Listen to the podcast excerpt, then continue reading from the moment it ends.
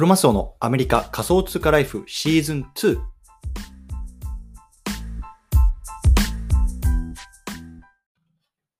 皆さんおはようございます。アメリカ西海岸在住のクロマスオです。今日は9月の8日木曜日の朝ですね。皆さんいかがお過ごしでしょうか？今日も早速聞くだけアメリカ仮想通貨ライフ始めていきたいと思います。よろしくお願いいたします。さて、今日なんですけども、今日はね、円安の今こそ NFT を買おう。こんなね、テーマで話していきたいなと思います。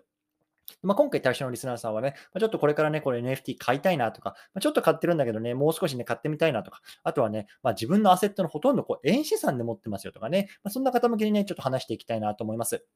でまあ、僕自身は、まあ、昨年の今ぐらいからですね、ちょうど本当に NFT を作って売ったりとか、まあ、買ったりとか、あとはね、まあ、クリプトとか、ね、そういうところをちょっと遊んでね、あこう触ってこう楽しんでるような人間なので、ちょっとね、そのあたりの経験も踏まえて今日は話していきたいなと思いますので、よろしくお願いいたします。というところで、この番組では仮想通貨 NFT、メタバースを中心に株式投資や不動産投資、副業などについてもアメリカから語っていきますので、興味がある方はぜひ登録をよろしくお願いいたします。というところで、えっと、今日早速本題なんですけども、まあちょっと3つで話していきたいなと思います。1つ目はね、今日なんでこのね、話題を取り上げたかっていう背景と、まあ、実際にね、こう NFT を買うことにどんなメリットがあるのか、もしくは、ね、デメリットがあるのか、そしてま僕なりのスタンスっていうところを今日ね、こう3本立てで話していきたいなと思います。うん。でまずね、早速背景なんですけども、まあ、とにかく今ね、円安やばいですね。円安、ね、円安ドル高っていうところで、まあね、これち 聞いてる方ではね、結構割とこういう、なんだろうな、お金とか金融とかっていうところにね、まあ、知識があったりとか、興味がある方多いと思うんですけれども、まあ、いよいよね、こう145円っていうところにね、まあ、あのタッチしようかなというところで、まあ、これからね、150円、160円いくんじゃないかなんていうアナリストもいますよね。うん。で、なんでね、まあ、ここ数日でこんな風になっているのかっていうところの背景、まあね、あの簡単に説明していきたいなと思うんですけども、まあ、先週かな、えっと、ジャクソンホールっていうような会議がありました。でジャクソンホールって、えっと、地名なのかなウィスコンシン、ええっとね、えっと、なんだっけな、えっと、ちょっと忘れちゃったな、えっと、まあ、アメリカのこう中部の方にね、あのそういう街が結構あるんですけども、結構綺麗な街ですね。僕も一回ね、あのイエローストーンナショナルパークっていうところがあのあって、確かイエローストーンってこう世界で一番最初に、あえっと、アメリカで一番最初に、えっと、世界遺産になった国立公園なのかな確かなんかそんな、ちょっと僕も曖昧なんですけど、まあ、とにかくそういうところがあって、で、そこの近くなんですよね、ジャクソンホールっていうのは。なので僕もね、一回なんだろうな、フライトかなんかでそこに行ったことがあるんですけど、まあ、とにかくね、まあ、こう山に囲まれて綺麗な街ですと。まあ、ちょっとそこね、ちょっと脱線したんですが、そこのジャクソンホールっていう地名にね、こう世界各国のね、こういわゆる金融のプロフェッショナル、プロフェッショナルなんかがね、こう集まって、まあ、あの先週会議が行われましたというような感じなんですね。で、そこでアメリカのこう FRB の、えっと、パウエル議長っていう方がいるんですけども、まあ、その方が、えっとまあ、記者会見というかコメントをされていて、なんて言ったかっていうと、まあね、こう痛みを伴ってでもインフレを抑えますというような話をしたんですよね。こう痛みを伴ってでもインフレを抑える。まあ今、アメリカではね、あのすごくインフレっていうのがものすごくなんだろう社会問題になってます。で、本当、前年と比べるとこう7%、8%って物価が上がってるんですよね。で簡単に言うとさ、ね、先月、昨年はこう、ね、1ドルで買えた水なんかが、今ね、1.08ドルもしないとまあ買えなくなるとか、まあ、本当ね、それぐらいこう、とにかくね、国民のね、あのー生活にものすごくね、このインフレっていうのが影響してきてると。まあ、特にね、そのインフレが起きて、で、かつね、給料も上がってればね、いいんですけども、給与もね、なかなかこうついていかないっていうところで、やっぱりね、こう貧困層ほどかなりきついっていうようなデータが今出てきてるというようなことなんですよね。そう。なので、このパイエルさんのこの痛みを伴ってでもインフレを抑えるってどういうことかっていうと、簡単に言うとね、どんどん金利を上げていきますよと。ね、で、金利が上がることによって、なかなかこう、なんだろうな、お金を借りにくくすると。で、お金を借りにくくするっていうことは、なかなかえっと、物価が上がらないっていうようなところにつながるというところで、とにかくインフレを抑えますよっていうところがね、今世界的なメッセージとして先先週出てきたんですよね。そう。で、これがね、アメリカだと、まあ、世界だと。で、一方、日本どうなのかっていうと、日銀はね、未だに金利を上げないと。ね、言ってますよね。そうなので、どんどんどんどんこう金利の差が広がっていくわけですよね。日本の円とアメリカのドルというところで、やっぱり相対的にこうドルに持っておいた方がね、お金を預けておいた方が、まあ、増えるというところで、円からドルにどんどんどんどんお金が流れていくと。ね、そういうこと、つまりこうドルのどんどんこうドルの価値が上がっていくよっていうところで、今ね、どんどんどんどんいわゆる円高ドル安、ね、145円っていうところにタッチしようかなというようなところがね、今バックグラウンドですね。うんで、まあ、あの皆さんね、これ、これ聞いてくださってる皆さんで資産ね、あのどういうようなポートフォリオでしょうか。うん多分ね、えっと、僕のこのポッドキャストはね、大体70%ぐらいが、まあ、日本から聞かれているっていうようなね、あのデータが出ているので、もうほとんどの方はね、こう日本にあの住まんで住んでる方なのかなと思ってます。やっぱそういう方はね、まあ、あの円ベースでこうお給料をもらっていたりとか、まあ、資産運用をしていたりとかっていうすることがあると思うんで、やっぱりね、かなりこの円安ドル高っていうのはかなり厳しいと思うんですね。やっぱり僕自身もそうで、まあ、僕もね、やっぱりだいぶこの円の資産っていうのはね、ここ数年で減ってきたんですけれども、まだ一部やっぱりね、円っていうのがあの残ってます。で、えっと、僕はね、日本で使ってるのは UFJ かな。UFJ 銀行をこう使っててまだあるんですけれども、UFJ って、確か年に2回かな。あの、普通預金だとなんか利子の通知が来るんですよね。で、2月と8月で。で、先週ちょうど来てたんですよ。見てたんですけど、まあ、とにかくね、0.001%とかなんですよね、預金金利が。だから例えば変な話さ、100万円預けたとしてもね、1円になるかとか、まあ、そんなレベルですよね。まあ、とにかくね、全然もうお金なんて増えないし、特にね、あの世界的に見たら円がどんどんどんどん弱くなってしまっているところで、ちょっとどうしたもんかなって僕自身も思ってるところなんですよ。うん。で、これ聞いてる方もね、ちょっとどうしたもんかなって思ってる方多いと思うんですけども、まそこで今日ここで本題で、まあね、そんなね、我々こそ NFT 買った方がいいんじゃないのっていうの僕は思ってます。うん。で、まあ、ちょっとそのあたりをね、まあ、3つに分けて、えっと、理由を、まあ、僕なりのね、見解を説明していきたいなと思います。で1つ目はね、まあ、リスクヘッジですよね、リスクヘッジ。まあ、さっきも言ったみたいに、もう円だけ持ってても、やっぱりどんどんどんどんもう世界的に取り残されていくような時代になってきてるというようなところがあって、まあ、リスクヘッジとして、まあ、NFT っていうかね、まあ、そういうものをこう一部自分のポートフォリオに預けておくっていうのもね、一ついいんじゃないかなと思ってます。でもちろんね、その PF、あの、なんだろうな、NFT 自体がかなりのリスク資産なので、ね、あの、円をその、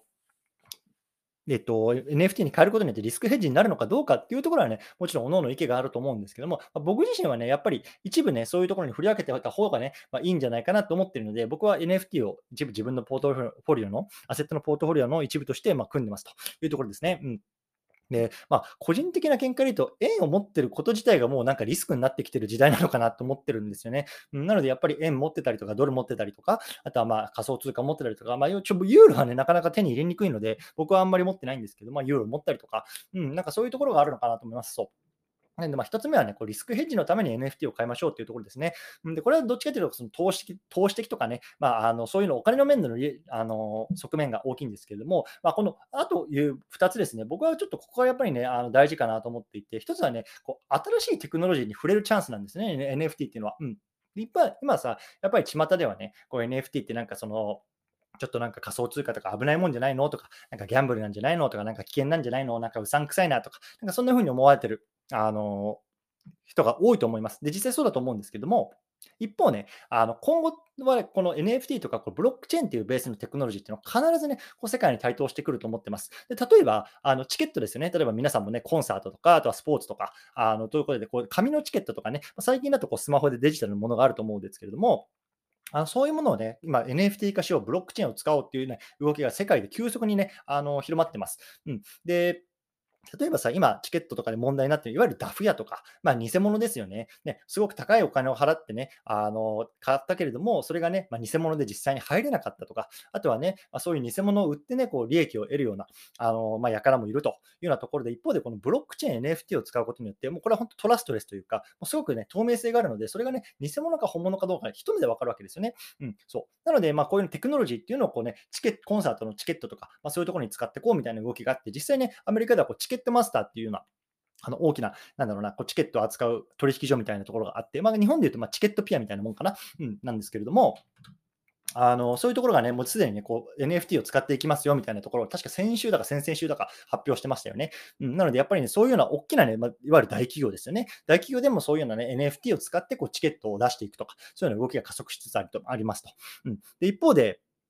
やっぱり、あのプラスアルファでこれからね、どんな未来が待っているのかっていうと、やっぱ一部で言われてるのは、例えば免許とかパスポートとか、いわゆるね、身分証明書にもこのね、ブロックチェーンとか NFT の技術で使えるよねっていう議論も出てるみたいなんですよね。そう。やっぱりさ、免許もパスポートもね、さっきも言ったけど、これやっぱ偽造とかってできちゃうわけですよね。でもこれがやっぱりブロックチェーンとか NFT のテクノロジーを使うことによって、まあ、そんなことは一切できなくなるような世界になる。もっとね、トランスパレントな世界になるっていうところで、まあ、ものすごくね、やっぱりこの NFT とかブロックチェーンの技術っていうのはま期待されてるものなんですよ。ね、だから、やっぱりね、今 NFT っていうのはまアートとかそういうような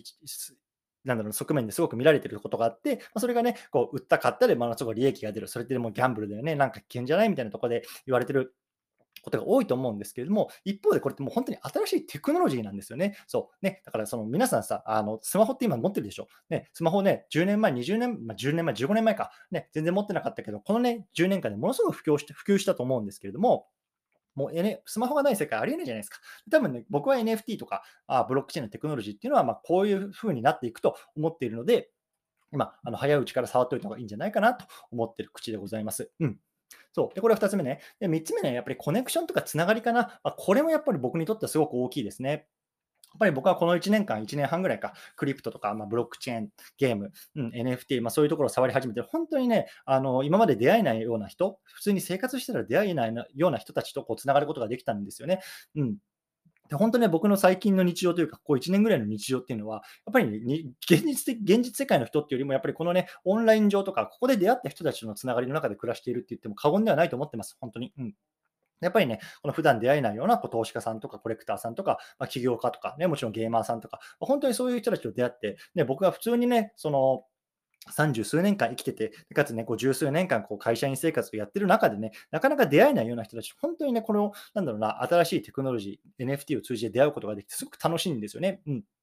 で、まあ、先日ね、僕はあのいわゆるブルーチップって言われるこう、ね、あのミュータントエピオットクラブっていうのをな大体ね、当時のレートだと3万ドルぐらいか買ったんですけれども、本当にね、ここでもいろんな人たちがいて、そういう人らの会話を見てるだけでもすごく楽しいしね、なかなかやっぱりこの NFT を持ってなかったら繋がれないような人たちなので、すごくね、僕はこういうのはつながりっていう面でもね、まあ、その価格の高い、低いじゃなくて、やっぱりね、その NFT を持つことによって仲間意識とか、まあ、つながりとかコミュニティとか、まあ、そういうところに入っていけると思うので、やっぱりね、そういった意味でもね、こう触ってみるっていうのがね、すごく面白いんじゃないかなと思ってますというところで、うん、あのー、ね、今日はちょっと長々と話してますけど、まあ、とにかくね、こう、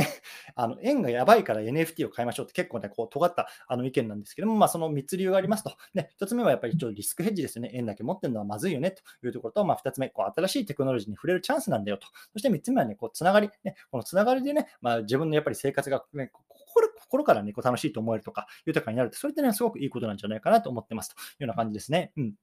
で、最後ね、まあ、僕自身がどういうスタンスで臨んでるかっていうところをね、最後話していきたいなと思うんですけれども、えっと、まあ、さっきも言ったみたいに、僕はね、こう、円にやっぱり少しまだアセットがあるので、それをちょっとどうしたもんかなって最近は考えてます。うん。で、昨日かな、僕自身は、えっと、クローン X っていう、まあ、もう一個ね、新しいブルーチップって言われる NFT を買いました。で、僕が買ったのは6イーサぐらいで、まあ、えっと、すごくね、あのいわゆるフロア価格、まあ、最低価格に当時のあの近いぐらいのところで、大体ね、まあ、ドル換算で言うと9000ドルぐらいかな。なので、まあ、トで言うと、まあ、130万とか、ね、それぐらいでかな。で、これはまあ、あの、塩漬けになってるこう日本のね、円っていうのを使います、使う予定です。使ってます。うん。で、このクローン X っていうのがどういうプロジェクトかっていうと、簡単に言うと、まあ、ナイキが買収したアーティファクトっていう会社のまあ1プロジェクトですというところなんですよね。うん、あのナイキですよ。皆さんスニーカーとかパーカーとか T シャツとかね、いろいろ使ってると思うんですけれども、で、やっぱりね、このブルクローン X っていうのはさ、僕がさっきね、あの言ったこのミュータントエイプとはまた違ったね、あの要素を兼ね多く兼ね備えてるなと思っていて、そのやっぱアパレルとのコラボっていうところがすごくね、僕にはとっては興味深いんですよね。で、僕はね、あの先月ぐらいからこう YouTube をあの始めたんですけれども、その YouTube は、えっと、メタバースの中でね、こう撮るっていうような仕様になってます。で、これ聞いてる方の中でね、見てくださってる方いると思うんですけれども、まあ、まだ見てない方のためにね、ちょっと概要欄にリンク貼っとこうかなと思ってます。で、僕はね、この毎回実はね、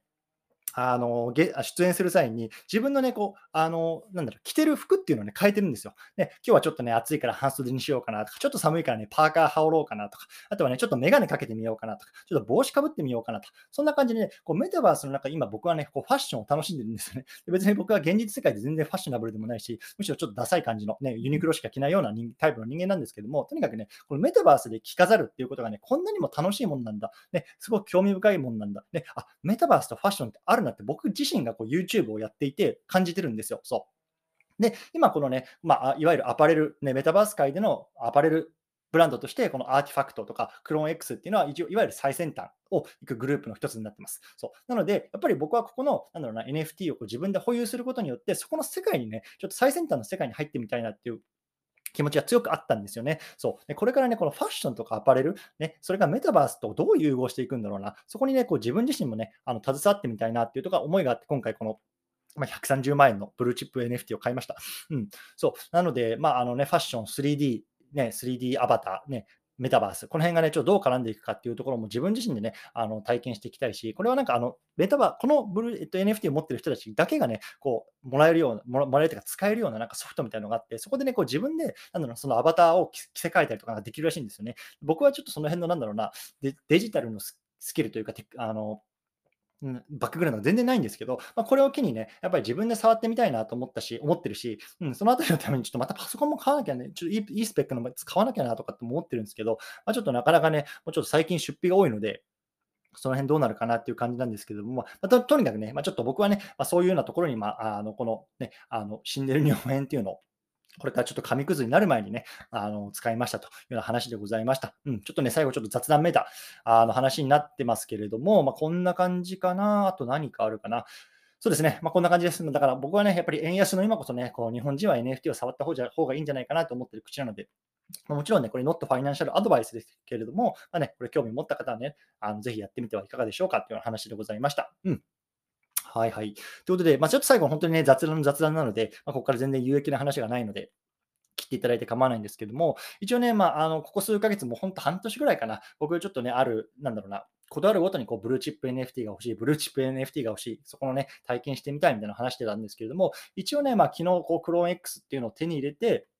まあ、一通り終わったかなと僕は思ってます。で、まあね、あの、これ聞いてる方はね、僕の中あまあまりないので、まあ、あのぶっちゃけちゃうと、もともとね、まあ、3万ドルぐらい予算を確保してました。この NFT を買うために、3万ドルぐらい。